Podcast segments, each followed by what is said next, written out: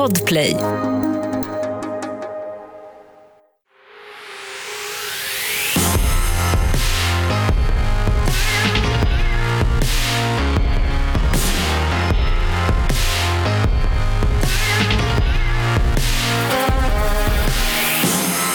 Välkomna till Tjejpodden. Det här är podden som ska få alla tjejer att må bra. Exakt, och det gör vi genom att prata om sådana där saker som man annars kanske inte vågar prata om. Som ångest, ätstörningar, varför man är den enda som känner ja, att bara så här, åh, är det bara jag som får finnar överallt i hela ansiktet hela tiden? Men eh, vänta lite nu. Var det, var det Johanna här eller? Nej men jag tror inte det va? Nej, det låter inte som det. Den där, uh, den här tors, nej, Torsta. Torsta. Jag kan inte ens härma henne. Tosta. Tosta. Nej, men vem har vi med oss i studion? Caroline Pettersson heter jag. Yay! Det är nämligen så att Johanna ligger hemma och är supersjuk och kan inte vara med oss idag. Men vi har ju en fantastisk gäst här istället. Ja, jag fick hoppa in. Så synd att Johanna inte är här dock. Ja, Stackarn. men eh, det här blir trevligt också. Det blir jättetrevligt Amanda. Det ska bli jättekul. Och Caroline, hon är legitimerad dietist och influencer med fokus på hälsosam syn på livet och bara så här, att du får äta vad du vill. Hon föreläser om kost och träning och coachar även hockeyspelare och elitidrottare som OS-tyngdlyftaren Patricia till exempel. I dagens avsnitt så kommer vi gästas av Caroline Pettersson som kommer slå hål på alla myter kring mat. Typ som att, får du äta efter klockan åtta på kvällen? Går du upp i vikt av kolhydrater? Och hjälper äppelcidervinäger metabolismen i kroppen? Är det något jag har missat som du vill säga? Men jag tror inte det va? Det känns som att det är det mest eh, relevanta. Det är så himla svårt när man ska säga, vem är du? Och så ska man få ner det på typ några meningar. Man bara, ja, vem är jag? Ja, vem är jag? Och jag kan ju säga det nu. Jag är Amanda Lekland här i studion och jag är behandlare på ätstörningsklinik, också influencer och mamma till en liten bebis.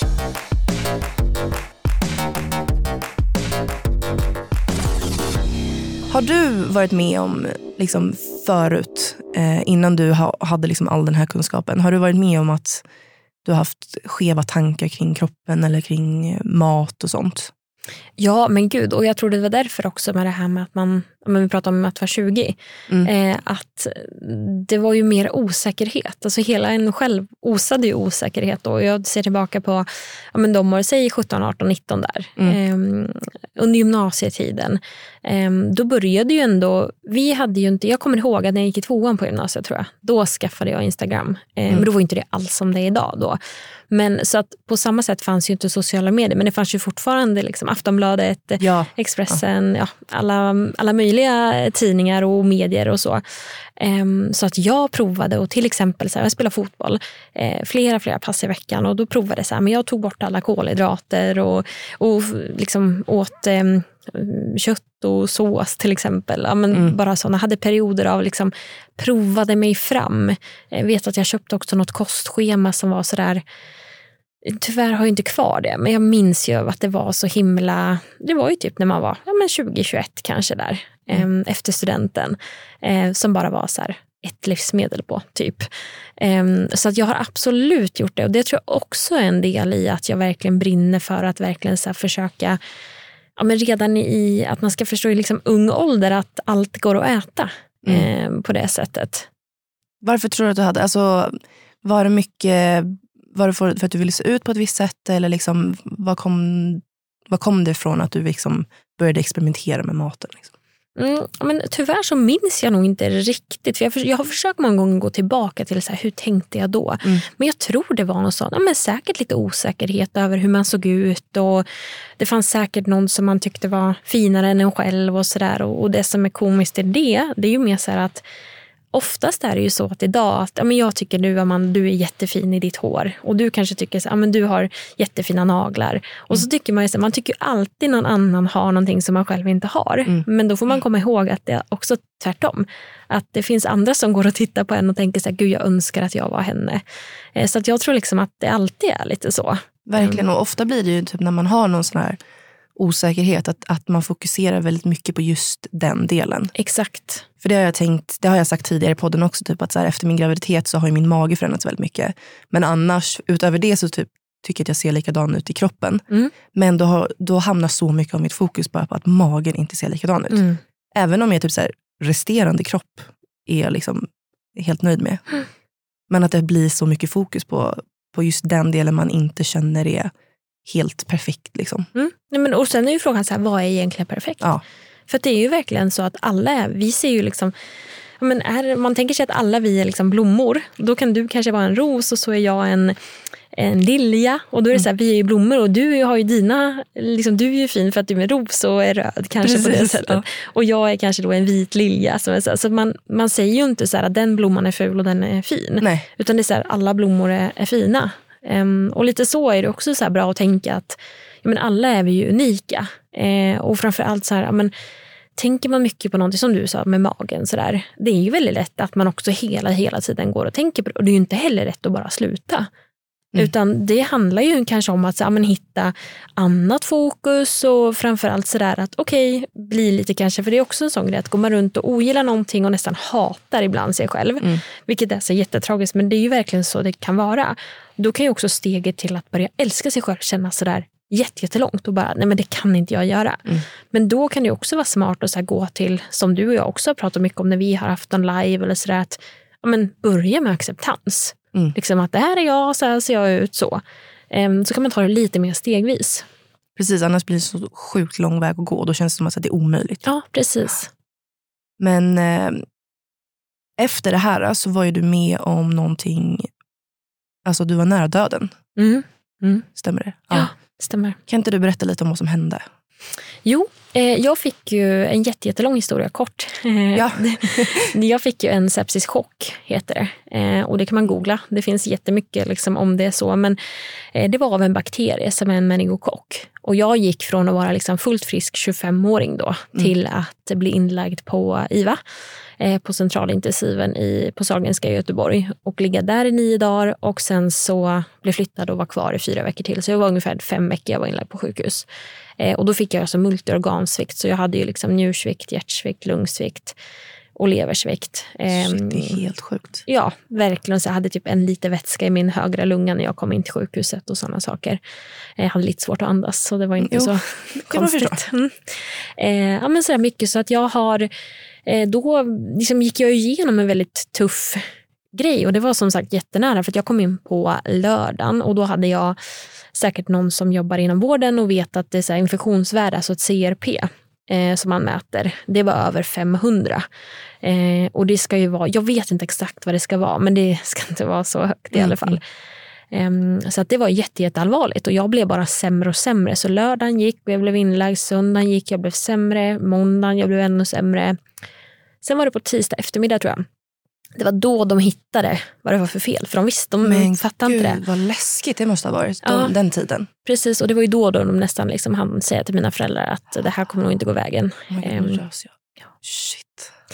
Ehm, men det gjorde ju det. Ja, eh, gjorde vilken det. tur. Ja, så, att, eh, ja, så jag eh, har ju njursvikt idag. Ehm, och så mina njurar funkar ungefär 20-30 procent. Mhm. Så det äter jag massor mediciner för idag och sen så är tanken framåt att jag ska transplantera. Men det vet man inte när det blir. Eh, för det är inget man gör bara liksom på en handvändning. Nej. så. Eh, och man vill ju helst inte göra en, liksom, ett organbyte på det sättet. För det är inget som man... Ja, det blir ju en väldigt allvarlig grej det också att äta massa immuntabletter och så efteråt. Mhm. Men gud vad, vad läskigt. Alltså, hur mådde du under den tiden? Ja, men, alltså, I början så fattade jag inte vad som hade hänt. Utan det var ju mer så att jag vaknade upp och såg alla de här lamporna i taket och var så här, men gud vad, vad har jag gjort nu? Mm. Eh, det kändes ju bara så här, vad har jag gjort för att hamna här? Ehm, och sen så var det nog efter, ja, men jag hade nästan varit inlagd i två veckor. Det var då jag fattade vad jag hade varit med om. Liksom, och att det var jättenära så. Och då började någonstans också kampen i form av att även om den här infektion, alltså förgiftningen, den var ju över. För den tar man bort med antibiotika Mm. efter typ två veckor. Men då var det ju väldigt mycket Ja, men som jag sa, jag gick på dialys med njurarna. Jag fick en så här, eh, svampinfektion i hela mag-tarmkanalen. ehm, men jag fick så här, börja gå igen. Jag hade, ju, jag hade ju legat ner så länge och hade varit med om så mycket så det gjorde ju liksom ont i hela min kropp. Så att jag fick liksom gå med så här gåstol och arbetsterapeut och kunde inte sköta mitt eget toalettbesök i början. Liksom, utan då fick en sköterska typ torka mig i rumpan. Liksom. Shit vad sjukt. Alltså, vilken... alltså från att vara helt frisk. Mm, ja, ja, helt, helt frisk. Jag var till och med och träna dagen innan. Eh, sådär. Så att jag klagade, det har de skrivit i min journal, att jag eh, klagar på att jag har träningsvärk i benen. men gud, men var, alltså, förstod du, fick du någon dödsångest? Nej, för att när jag väl var som sämst, då var jag, man får ju väldigt, väldigt mycket mediciner och morfin mm. och så på IVA. Och eh, då, då hallucinerade jag mest bara eh, där de dagarna. Och jag sov mig igenom alla timmar mm. nästan. Um, och sen så ibland kan jag få frågan om jag minns något. Och jag vet inte om jag minns, men jag minns vissa små saker. Sen har jag läst min dagbok där de har skrivit saker. Mm. Att idag har du gjort det här och så gjorde du det här. och Så mm. um, Så jag har slagit ihop det då med mina egna minnen. Mm. Um, och så. Så att, men, nej, jag tror inte det. För att jag fattade aldrig hur allvarligt det var förrän i efterhand. Skönt eh, på sätt och ja, vis. Verkligen. Att inte vara mitt i det och bara mm. känna. Men eh, då tänker jag så här, vad, vad blev dina tankar kring livet och så efter när du, när du började liksom må bättre och du eh, du insåg att det, det här var nära döden. Mm. Vad hade du då för tankar? Ja, men framför allt, jag kommer ihåg eh, att jag eh, låg där på, eh, på avdelningen där jag blev flyttad sen när jag fick flytta från IVA just och komma till avdelning. Att, ja, men jag låg där liksom bara 25 år så såg jag eh, ja, men på, på Instagram till exempel och människor utanför och liksom mina sköterskor de kom och gick och deras liv var ju liksom utanför. Mm.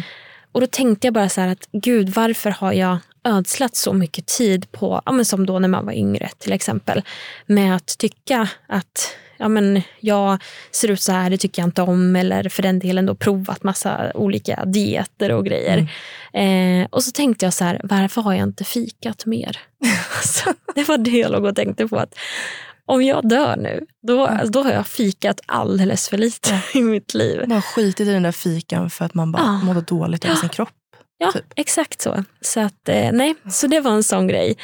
Um, men, och sen framför allt just det här i att liksom få ett perspektiv på att livet är kort och skört. Uh, och att det verkligen kan gå jättefort. Mm. Um, och sen just att, så här, ja, men, att inte ta, ta livet för allt på allt för stort allvar. Men ändå absolut ta det på allvar givetvis. Mm. Uh, men att inte sådär, det är inte hela världen om någonting händer. Liksom. Uh, på samma sätt som man heller inte kan leva i att sådär ja, men, jag kan inte heller tänka varje, varje dag att jag ska vakna upp liksom, och vara jättetacksam. För det går inte. Eh, det är bara att jag kan påminna mig själv om mm. vissa gånger att så här, nej, jag behöver inte, det där var inte så farligt. Jag lever liksom mm. eh, och mår ganska bra. Eh, så man behöver inte tänka att för det kan också bli en grej att man kan hamna i att sådär, ja, man ska tänka på att folk har det sämre och, och vad som kan ha hänt och sådär. Men jag tror inte i praktiken att det funkar riktigt. Eh, utan man får mer bara samla sig i sitt liv och ja, som sagt försöka påminna sig själv. Ja, alltså livet fortsätter ju. Ja, Sen, liksom, man, man, kan inte vakna upp varje dag och bara jag är så tacksam för livet. Alltså, det är klart att du nu också kan ha dåliga dagar och sånt. Absolut. Gud ja, men man kan få en mm. liten, jag har en bra påminnelse mm. då. Det kan man ju säga. Liksom, att ha en, då kan jag bara säga, mm, okej. Okay. Som jag sa, jag är ute och springer och då kan jag liksom tänka, så här, men gud, tänk min kropp, alltså, den har verkligen gått igenom så mycket och liksom nästan så här bankats ner på noll. Ja. Och sen bara... Ja, men då kanske jag förstår varför du springer. Ja, bra Amanda. men det känns som en så här, väldigt, väldigt viktig grej att att ta upp. och så Det blir ju väldigt klyschigt det här med att man blir tacksam för livet. Och, mm. ja, men det är ju verkligen så. Gud, för när ja. man väl, om man liksom zoomar ut lite och, och som sagt tar livet lite perspektiv och så är det så här, hur farligt är det verkligen att äta mm. efter klockan åtta på kvällen? Om, alltså, om ja. man tänker så. Ja men exakt, typiskt sån myt. Ja. Eh, ja men det blir det. Och sen framförallt sådär att det finns annat i livet än att då ja, men, tänk tillbaka till 17-18-åriga Caroline kanske. Mm. Eh, att någon, jag önskar att någon hade sagt till mig då att så, men det finns så mycket annat i livet man kan lägga tankar ja, på. Eh, och du behöver inte dividera med dig själv om det här i varje dag, liksom, timme ut timme in.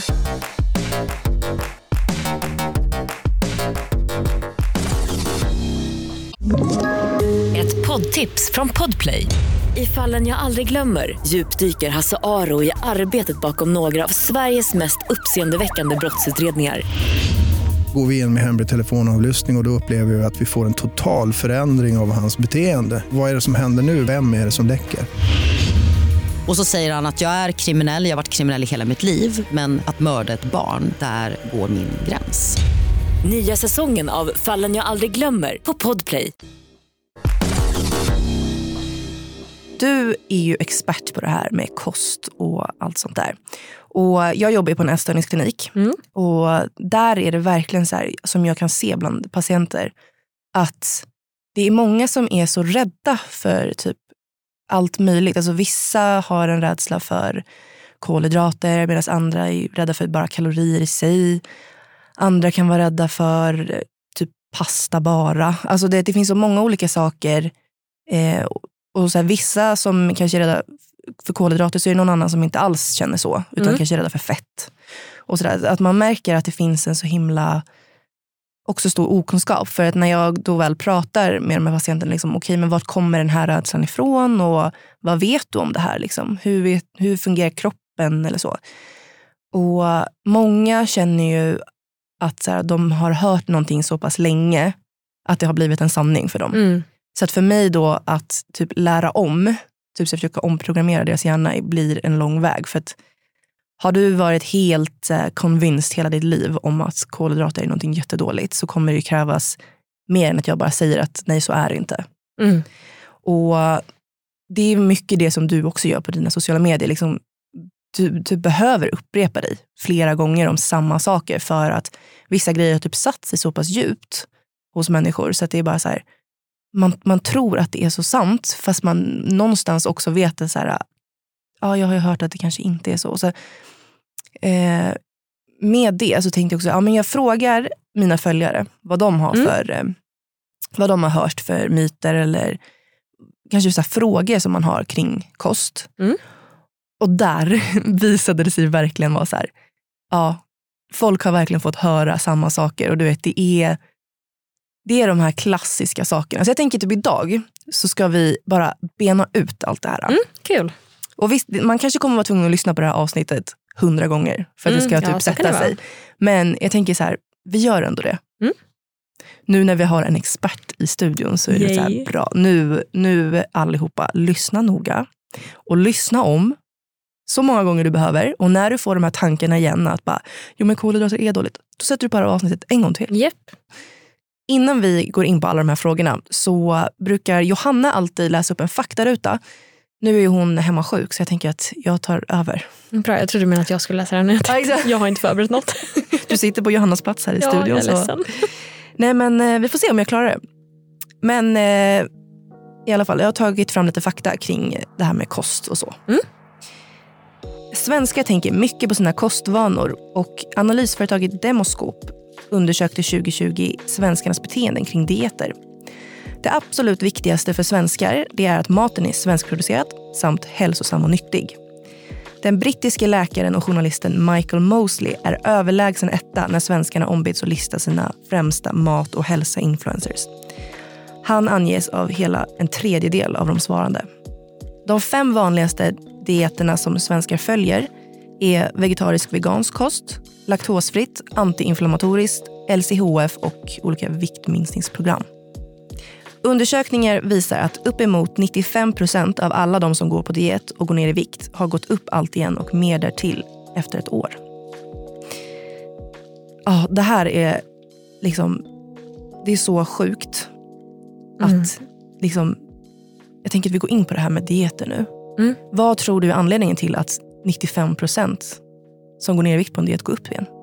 Ja, men för att det inte är hållbart. Alltså det blir en dieter, om man samlar alla diet, dieter i, i sig och tittar på, men som de som du nämner nu där.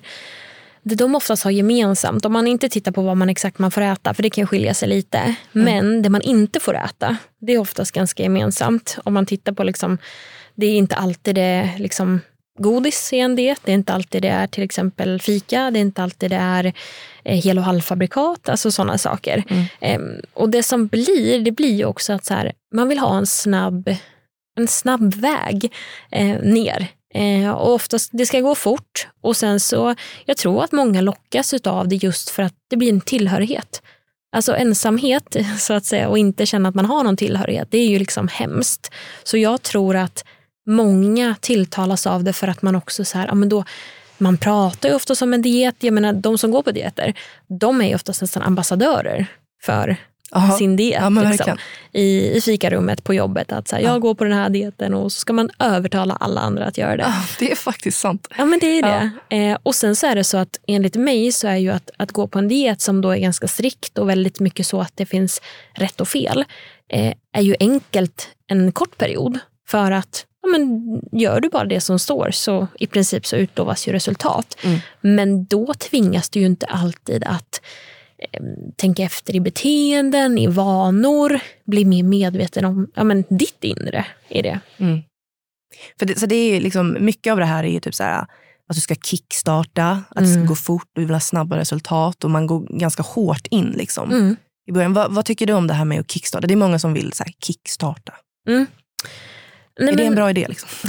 Alltså, det är ju alltid, alla tycker ju alltid att det är kul att kickstarta, Mm. oavsett vad det handlar om. Eh, men som sagt, återigen, om någonting, går man snabbt ner så går man ganska snabbt upp, oftast i det här. Eh, och Jag brukar jämföra det med att istället för att se det som en sprint, att se det som ett maraton. Mm. Eh, ska man kickstarta ett maraton, då har man inte jättemycket kraft. Säg att man ska springa i fyra fem timmar, för det är väl ändå vad, om man inte liksom är elit, att man kan göra det under fem timmar. så. Ehm, Då måste du ju hushålla med krafterna. Mm. Och det kan man ju applicera kanske på, säg att man nu 2022 har tänkt att göra en hälsoresa, oavsett vad det är. Om du kickstartar och rusar i februari och gör allt, eller i januari, har gjort det nu, och sen när du kommer in i februari, om din kraft liksom redan då börjar sina, det är 11 månader kvar av Mm. det här året. Precis. Ehm, så att risken är liksom att kraften tar slut. Det är jättekul oftast med en kickstart. Alltså, det kan man själv tycka liksom, oavsett vad det är. Men då får man nästan dra lite i bromsen eh, för sig själv och tänka så här, ja, men, det är 52 veckor på ett år. Gör jag en förändring varje vecka då kommer det vara 52 veckor när året är slut. Och Mm. istället för att göra liksom 52, veckor, 52 förändringar på en vecka. Ja, men precis. Och framför allt eh, tänka så här, för det är så många som är så här, oh, men ett år, det känns så lång tid och så här, men ärligt talat, hur snabbt går inte ett år? Ja, och hur länge ska man inte leva? Alltså, hur, Ja, vad, vad är ett år? Och istället för att tänka som sagt i de här dieterna och ja, men det blir mycket rätt och fel, bra och dåligt, vilket jag tycker är så här, de orden passar liksom inte in när det gäller mat, för att mat är mat och vi kan äta av allt. Så. Ehm, men det, det är så här, det finns inga genvägar, utan bygg istället dig ett liv från och med idag som du känner är ganska härligt och harmoniskt. Och inte är det här, ja, men jag går på den här dieten just nu och liksom, man hör ju ofta så här, ja, men när jag gör det här, det funkar ju för att jag går ner i vikt, men så slutar jag ju. Och då kan man ju vara så här, funkar det verkligen då? Mm, För att du precis. slutar ju med det. Ja. ja, för det är så här, du ska ju äta varje dag för resten Mm. av ditt liv. Exakt. Så där måste man ju hitta någonting som är hållbart. Mm. Och då tänker jag också på det här med detox. Det, sucken. Sucken. Det kan ju vara typ så här, att man ska rena kroppen eh, Mm. och du kanske bara ska dricka juice i ett antal dagar och sånt där. Mm. Vad, eh, alltså, funkar det eller vad tycker du om det här? Nej, det funkar ju absolut inte. Eh, så att man ska absolut inte, och här kan man nästan lägga in så varningsflaggor deluxe, liksom Ja. varningsklockor. Eh, man ska inte lägga pengarna där, för gör man det så är det så här att vi har ju, har man en fungerande lever, det är liksom första förutsättningen för att göra en detox. För att levern gör det här varje dag åt oss. Eh, ibland så vill vi nästan överlista kroppen. Och kroppen är liksom fantastisk själv. Den Mm. kan sköta så mycket själv. Eh, vi har andra organ, vi har njurar som också hjälper till i det liksom syftet att rena, om man tänker så. Mm. Eh, så att inga juicer, ingen liksom krydda eller någon shot eller för den delen liksom hålla på med en massa fasta eller vad det kan vara. Så vi har organ som renar kroppen Mm. varje dag. Vi går inte runt på en massa gifter eh, som jättemånga liksom fastnar i idag. Och då kan jag vara så här, men var tror du de här gifterna sitter? Knäskålen? Eller var har du lagrat alla gifter? Liksom? Em, så att första fokus om du vill göra en detox det är att ha en frisk lever. Fan vilket bra tips alltså. Ja, ja Så men det de- tycker jag. För många tror jag kan känna typ så här, ah, men gud nu, jag hade en helg då jag bara drack massa alkohol och åt jättemycket skitmat. Så här, nu ska jag bara typ inte äta någonting på två dagar. Mm, nej. Och det är ju det sämsta man kan göra. Jag hade sagt så här, har man haft en, en helg som du beskrev, Mm. eh, då har man förmodligen haft väldigt kul oftast. Um, så att för det första ska man ju liksom komma ihåg det. Att gud vad härligt vilka minnen jag fick med mig. Uh, och tänka liksom att eh, lite så här tänka sig själv i förväg att okej, vad händer nu om jag då, som du var inne på, om man skulle dra ner på mat eller sådär. Vad händer då i slutet av veckan? Ger jag mig själv bra förutsättningar för att äta balanserat och ganska medvetet eller ger jag mig själv snarare förutsättningar för att hamna i att eventuellt äta ännu mer då för att kroppen blir ju jättehungrig. Mm. Ehm, så att mer liksom kika lite inåt, tre djupa andetag och så här.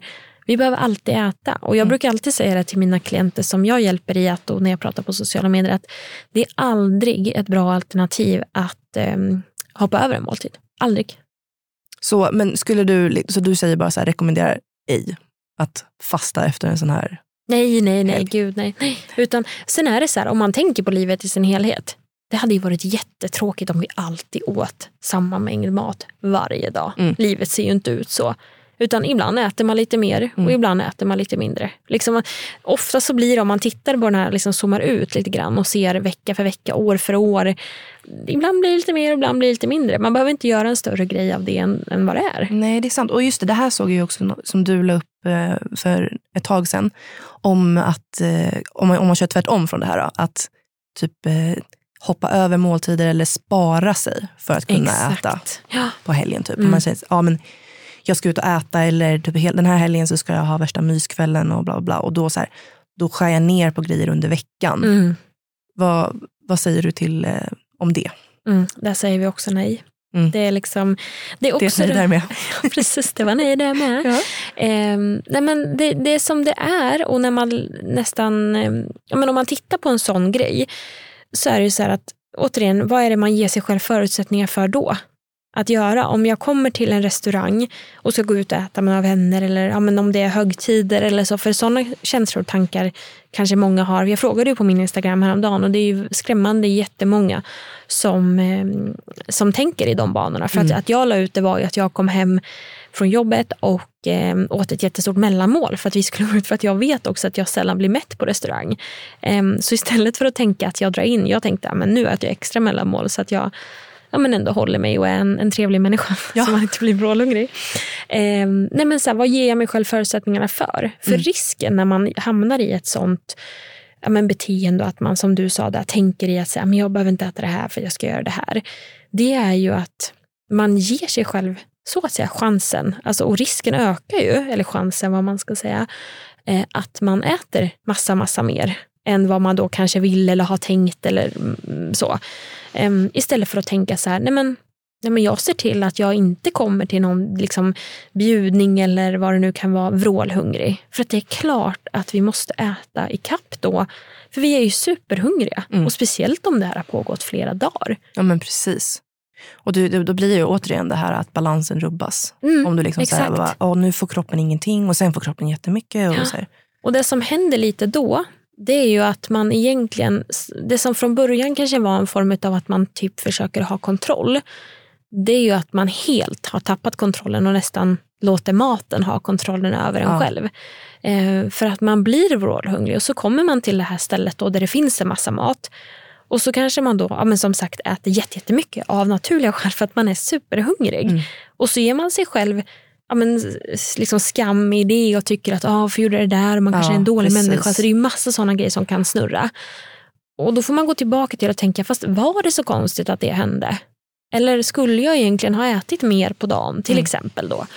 Ehm, i det. Så att det är liksom, ät rejält och ät regelbundet Mm. och försök minska på det här med ja, men rätt och fel och bra och dåligt. För att det ska man också komma ihåg att kroppen har ju ingen skanner i form av att jag äter någonting och sen precis innan jag sväljer så går det så här, mm, det här ska gå till bra och det här ska gå till dåligt. Nej, exakt. Den har ju inte det. Det Utan finns vi- ingen väktare i magen som bara, det här är bra, det här är dåligt. Precis, utan allt bryts ner.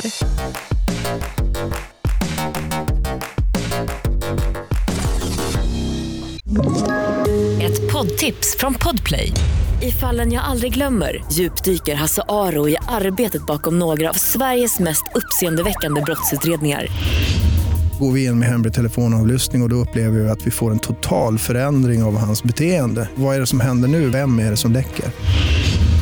Och så säger han att jag är kriminell, jag har varit kriminell i hela mitt liv men att mörda ett barn, där går min gräns. Nya säsongen av Fallen jag aldrig glömmer på Podplay. Vi fortsätter med lite av de här äh, myterna då, Mm. som äh, följarna har fått skicka in. Då har vi den här, det här var ungefär hälften av alla som skickade in. Okej, sa det här. spännande. Du får inte äta efter ett visst klockslag på kvällen för då går du upp i vikt. Och det var vissa skrev 17, andra skrev 18, andra skrev 20. Så att folk har ju hört lite olika. Men Mm. konsensus är, ät inte på kvällen. Mm. Gud vilket tråkigt liv. Och inte äta på kvällen tycker jag. Nej, men- Stämmer det? Nej, det stämmer ju inte. Nej. Eh, Jag vet inte exakt var det kan komma ifrån heller. Ehm, Utan jag tycker så här, ät när det passar dig. Eh, Och det är inte så att efter ett visst klockslag så händer det som att kroppen typ stannar upp. Eller, eh, eller att man inte kan äta vissa saker på kvällen. eller så, Utan, jo, det kan vi. Ehm, Och det är också sån här en lite dum grej som kommer fram. Sen kanske man inte ska... ehm, Jag tycker det är jättebra att så här, sprida ut sin mat på, på hela dagen så man har en jämn energi under dagen. så. Eh, och jag vet att vissa kanske mår, eh, eller man kan tycka att det är jobbigt att somna om man precis har ätit ett stort mål. Eh, så att, men just så här att vi kan absolut äta på kvällen. Vi behöver liksom inte vara rädda för det. Och framför allt, jag kan ju få frågan, ja, men om jag har varit och tränat, måste jag äta då? Ehm, och då kan det vara så här, men att de är rädda för att det är sent. Jag bara, ja det måste du. Mm. Så, så att det finns ingen fara med att äta på kvällen. Tider är väldigt sådär fritt, skulle jag säga. Det gäller att hitta det som passar en själv. Men tänker, kroppen kan ju, går ju inte efter klockan på det sättet. Den bara, nu är klockan 18. Nu stänger vi ner. Nej, nej, nej. Liksom. nej. Och det hade ju varit hemskt om det var så. Ja. Tänk, tänk om man hade varit liksom en stressig dag och så kanske man bara hunnit äta frukost och ett mellanmål. Och så nu efter 18 så bara, nej, jag får vänta till nästa dag. Ja men gud, ibland så blir det att vi käkar middag typ halv tio för att det, har- det har hänt så mycket under dagen och så bara blir det sent. Liksom. Ja, ja. gud ja. Eh, nästa påstående. Du ökar förbränningen genom att dricka citronvatten innan frukost. Nej, Snabbt nej. punkt. Varför, tror- varför tror man det då? Eller vad, får folk det ifrån? Ja, men det tror jag är att det, är, eh, det sprids på sociala medier. Eh, Jag kan dricka citronvatten mest för att det är gott. Alltså för att få i sig vatten under dagen, för jag är jättedålig på det. Då brukar jag dricka gurkvatten eller citronvatten. Men det är ju inte min förbränning som Nej. jag gör det för. Det är ingen magisk dryck liksom, som kommer göra att du bara... inte. Däremot om det gör att du dricker mer vatten, om du har svårt för det, ja men drick citronvatten då. Mm. Men inte sådär morgon, nej. Nej. Nu, här har jag slagit ihop två olika. För det har samma ämne. Mm. Och det är så här, att vissa speciella maträtter på egen hand får dig att gå ner i fettvikt, som äppelcidervinäger. Och den andra, det är, hjälper äppelcidervinäger metabolismen i kroppen? Eller vad är det bra för? Så det är det här äppelcidervinäger som också ska Mm. vara någonting magiskt som citronvatten. Då. Ah, och där säger vi också nej. Nej. Mm, det gör vi. Vad, Det- vad är äppelcidervinäger? Varför, varför är det någonting magiskt? Ja, det borde vi egentligen fråga de som tror det. Eller de som, jag vet inte, det har också blivit en sån här fluga som Mm. har liksom kommit tillsammans med typ sellerijuice och så andra äckliga saker. Ehm, nej, det, det är inte så. Jag vet att det, det är ganska stort i USA vet jag, att folk pratar jättemycket om det. Men också här, jag har haft någon föreläsning när jag har, och fick den frågan och då var det en, en kille som, som drack det varje morgon, tror jag, i, för att inte bli förkyld. Jag tror det var hans Mm, mm. argument. Och han hade ju då inte varit förkyld på tre år sedan han började dricka det här. Magiskt. Eh, ja, men precis. Men då sa jag det att eh, du kan fortsätta med det. För att, och då var han så här, men vadå, du sa att det inte funkar. Nej, men jag sa att det finns något som är så mycket starkare än all magi eller allt så här, och det är placebo. Ja. Att tror vi att någonting är, är bra för oss, så är, liksom, då kommer vi att tro oss till det. Så. Eh, på samma sätt som nocebo. Att tror vi att något är dåligt för oss, då kommer det bli Mm. dåligt. Mm. Så. Men rent sådär så bara, nej, det- kommer inte boosta din förbränning på något vis. Nej. Nej. Eh, förbränner starkare mat mer? Ja, men det där är också en sån grej att det har ju lite med så här termogen effekt att göra alltså i kroppen med hela liksom vår basala metabolism och vad som bränner. Eh, och där pratar man väl lite om så här med chili och, och sådana saker. Men det är ganska mycket man i så fall eventuellt skulle kunna behöva äta för att ens det skulle kunna bli något. Så nej, det är inte det. Sen tror jag många tror det för att eh, man svettas. Alltså, jag tänkte precis säga, man svettas lite och bara, Uff, nu förbränner vi Ja, här. men precis, för det blir ju en grej liksom i nedbrytningen av Ja. det. Men det är inte så att så här, bara för att man har chili på allting så börjar man gå ner i vikt eller liksom Nej. förbränna. Nej, Exakt. det är liksom större perspektiv. Okej, nu då? Mm. Dum, dum, dum, dum. Här kommer den största. Ja. Den största. Jag tror att du vet. Du går upp i vikt av kolhydrater. Mm. Ja, jo, men det säger vi ja på. Nej. Nej, och det där är också en sån grej som jag har eh, pratat om jättemycket och det gör ju du också Amanda på ett Mm. jättefint sätt. Att vi går ju inte upp i vikt av ett eh, specifikt livsmedel eh, i sig eller specifikt livsmedelsgrupp på något vis. Utan eh, att gå upp eller ner i vikt handlar ju liksom om allt vi äter över lång tid. Att ett kostmönster helt enkelt. Mm, så att kolhydrater är ingen bov i sig. Nej, det är det inte. Och jag tror att många kopplar ihop det lite med att man någon gång i livet har provat att ta bort kolhydrater. Ehm, och vips, så då går man till exempel ner två kilo på två veckor säger vi. Eller något så här. Eh, och det är ju för att i, i kroppen så binder ju kolhydrater vätska. Ehm, så. Och det är ju liksom inget, inget farligt så att säga, utan det är ju, vi är ju gjorda utav vatten överlag. Mm. Ehm, så jag tror- det är det, liksom, att man kan få den här snabba, för liksom musklerna också släpper. Eh, och det vet man ju också att man, så här, ja, men, man har inte samma tryck i sina muskler oftast om man inte äter så mycket kolhydrater. Mm. Ehm, äter man, ökar på lite. Det är många klienter till mig som kommer och tränar jättemycket och så äter de, tycker de mycket och så nästan dubblar vi det. Mm. Och de får en sån, liksom, en sån tryck i träningen för att ja, men det lagras ju som glykogen och det kan vi ju använda. Eh, liksom. Men man går absolut inte upp i vikt. Utan. Kolhydrater är fantastiskt. Och vi behöver det. liksom. Absolut, precis som vi behöver protein och fett. Ja. Och det här med att, att eh, som du sa, så här, ja, men, slutar du äta det så kommer du se att du går ner lite. Men då är det så här, ja, men det är vätskevikt som att eh, det är inte som att fettet bara rinner av dig för att du Nej, nej, nej. inte äter potatis. Gud nej. Och nej, som sagt, och jag menar att gå ner i vikt, det, som, det blir ju det här man, som vi sa, viktreglering överlag, att äta lite mindre då än vad man behöver så att säga. Men eh, att smartast göra det, eller så här, det är som jag brukar säga, man kan ju äta både Polly och dricka vin och äta bulle och äta eh, potatis och grönsaker och allting i en kosthållning där man faktiskt också på sikt går ner i vikt. Mm. Det handlar ju mer om en balans. Ehm, så. Men eh, du kan absolut äta kolhydrater. Så det handlar, som du sa, det är mer om balansen än snarare än olika specifika livsmedel i sig. Ja, precis. Men det blir också en sån grej som vi var inne på, dieter, att det blir kanske en enkel väg. Att istället för att Mm. tänka hela min livsstil, då tänker jag att jag tar bort någonting. Det för det är ju rätt lätt att tänka det.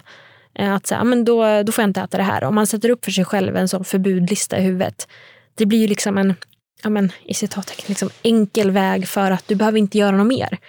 Så att säga. Ja. Eh, istället för att tänka, ja, men okej, hur ser min kost ut och hur rör jag mig idag? Alltså vardagsmotion till exempel, hur ser den ut? För att det är jättemånga som kopplar också röra sig och träna, att det måste vara på gym. Liksom. Mm. Men eh, vardagsmotion och att gå är liksom ett fantastiskt medel. Som du sa också, att du inte har varit på gymmet på fem veckor. Ja men precis. Ja. Ja, det finns ju hur många sådana här grejer som helst, men det här var verkligen det som jag kände var mest, alltså vad, vad flest folk eh, Mm. skrev.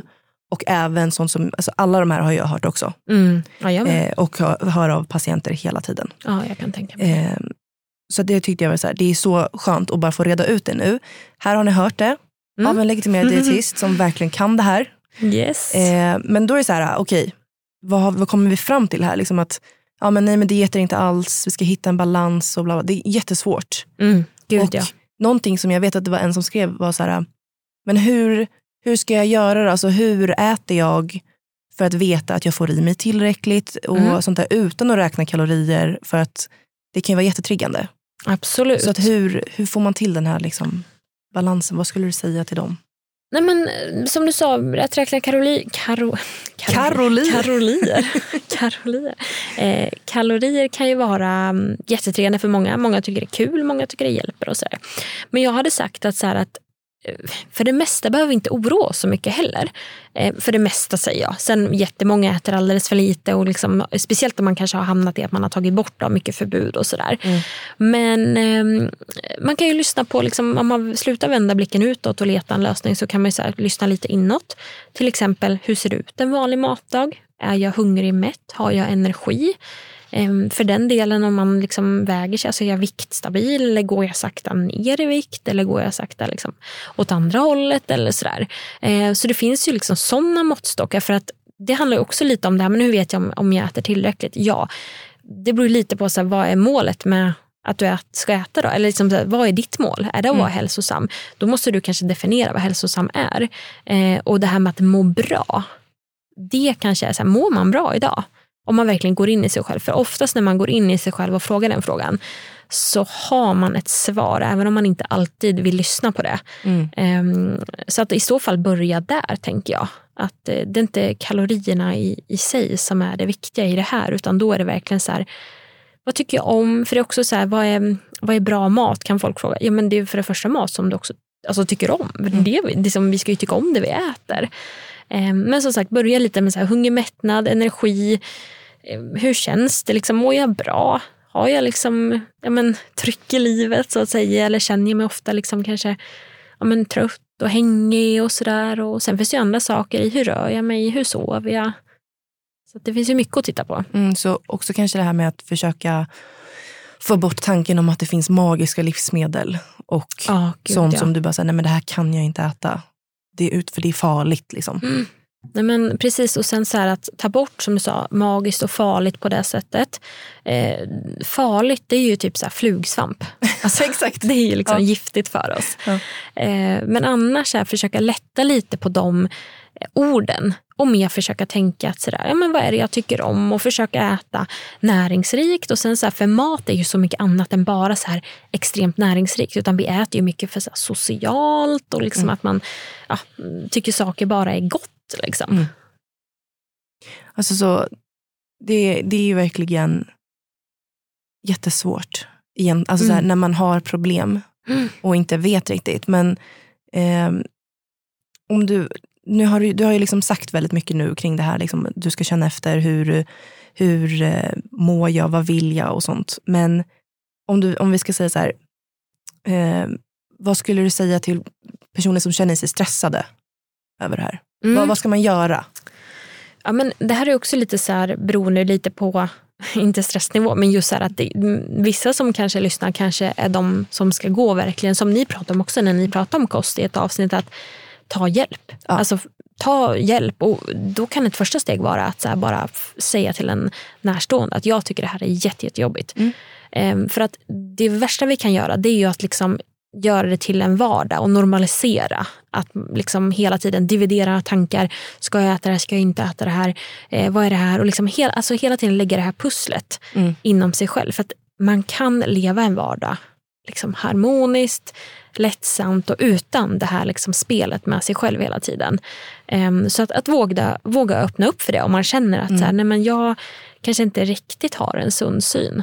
Det är så, alltså, jätte, jättebra tips där med att ta hjälp. För att jag tycker också så här, går väldigt mycket av din dag ut på att tänka och mm. planera mm. och så här, kolla näringsinnehåll eller tänka på ja. eh, när ska jag äta det, okej okay, jag ska äta det ikväll, hur ska jag då äta idag till lunchen, ska jag hoppa över det? Och så här.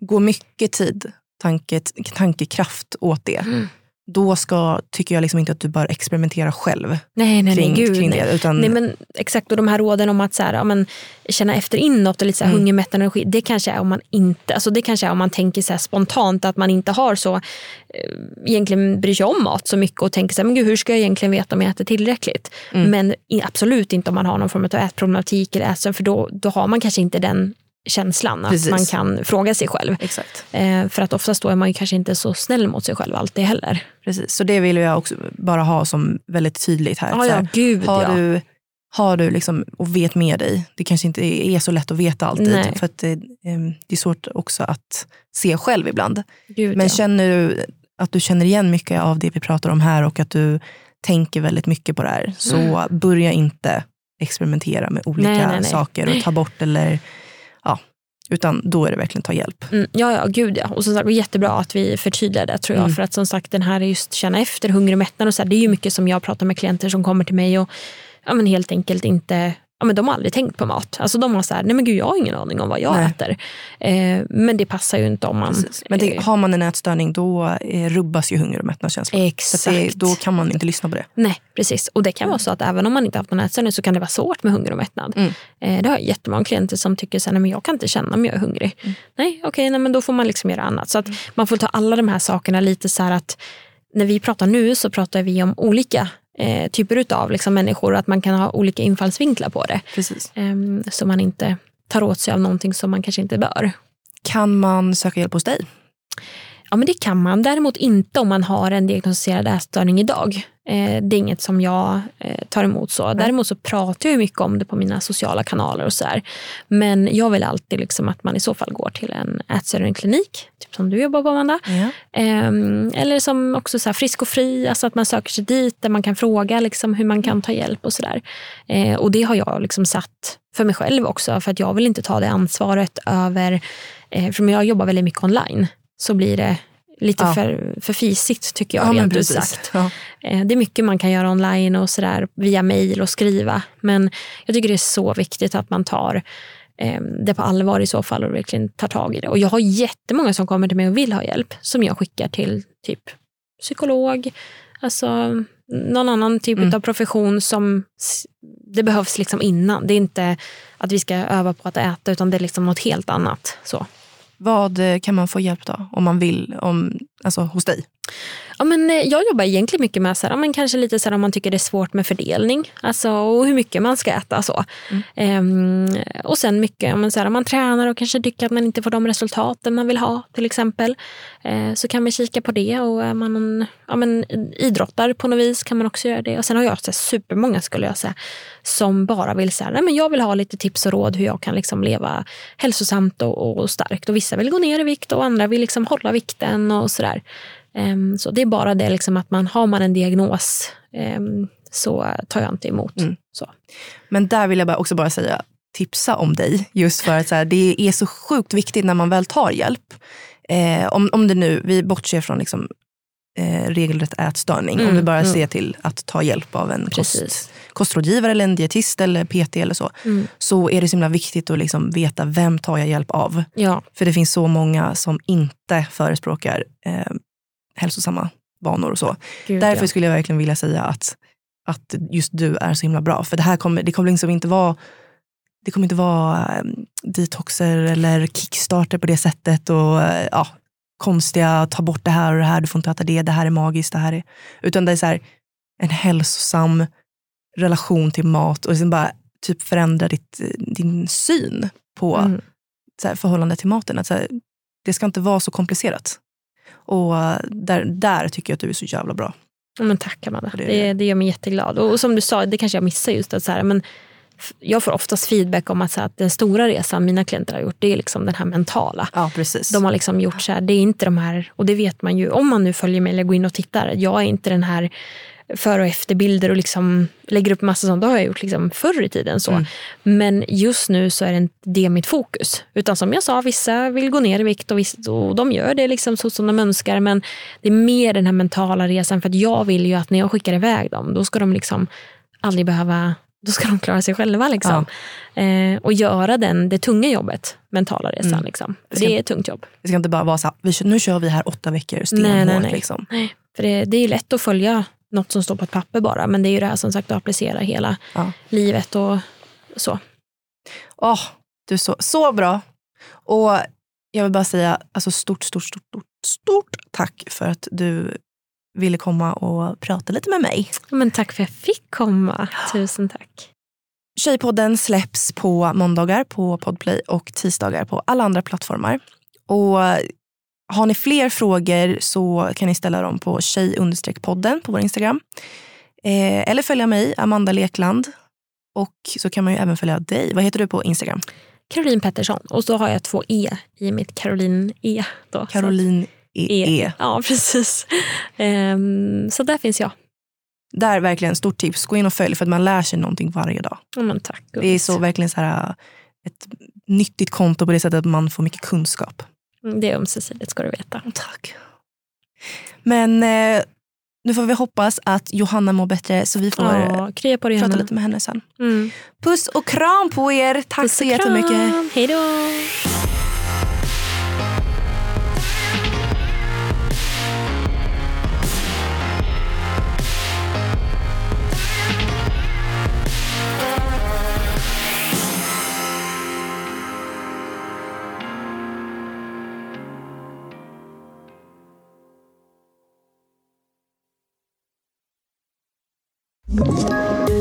Poddtips från Podplay.